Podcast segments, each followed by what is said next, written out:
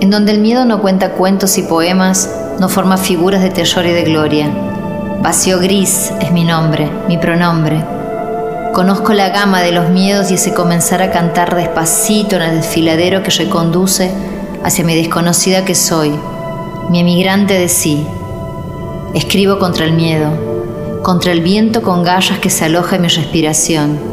Y cuando por la mañana temes encontrarme muerta y que no haya más imágenes, el silencio de la comprensión, el silencio del mero estar, en esto se van los años, en esto se fue la bella alegría animal.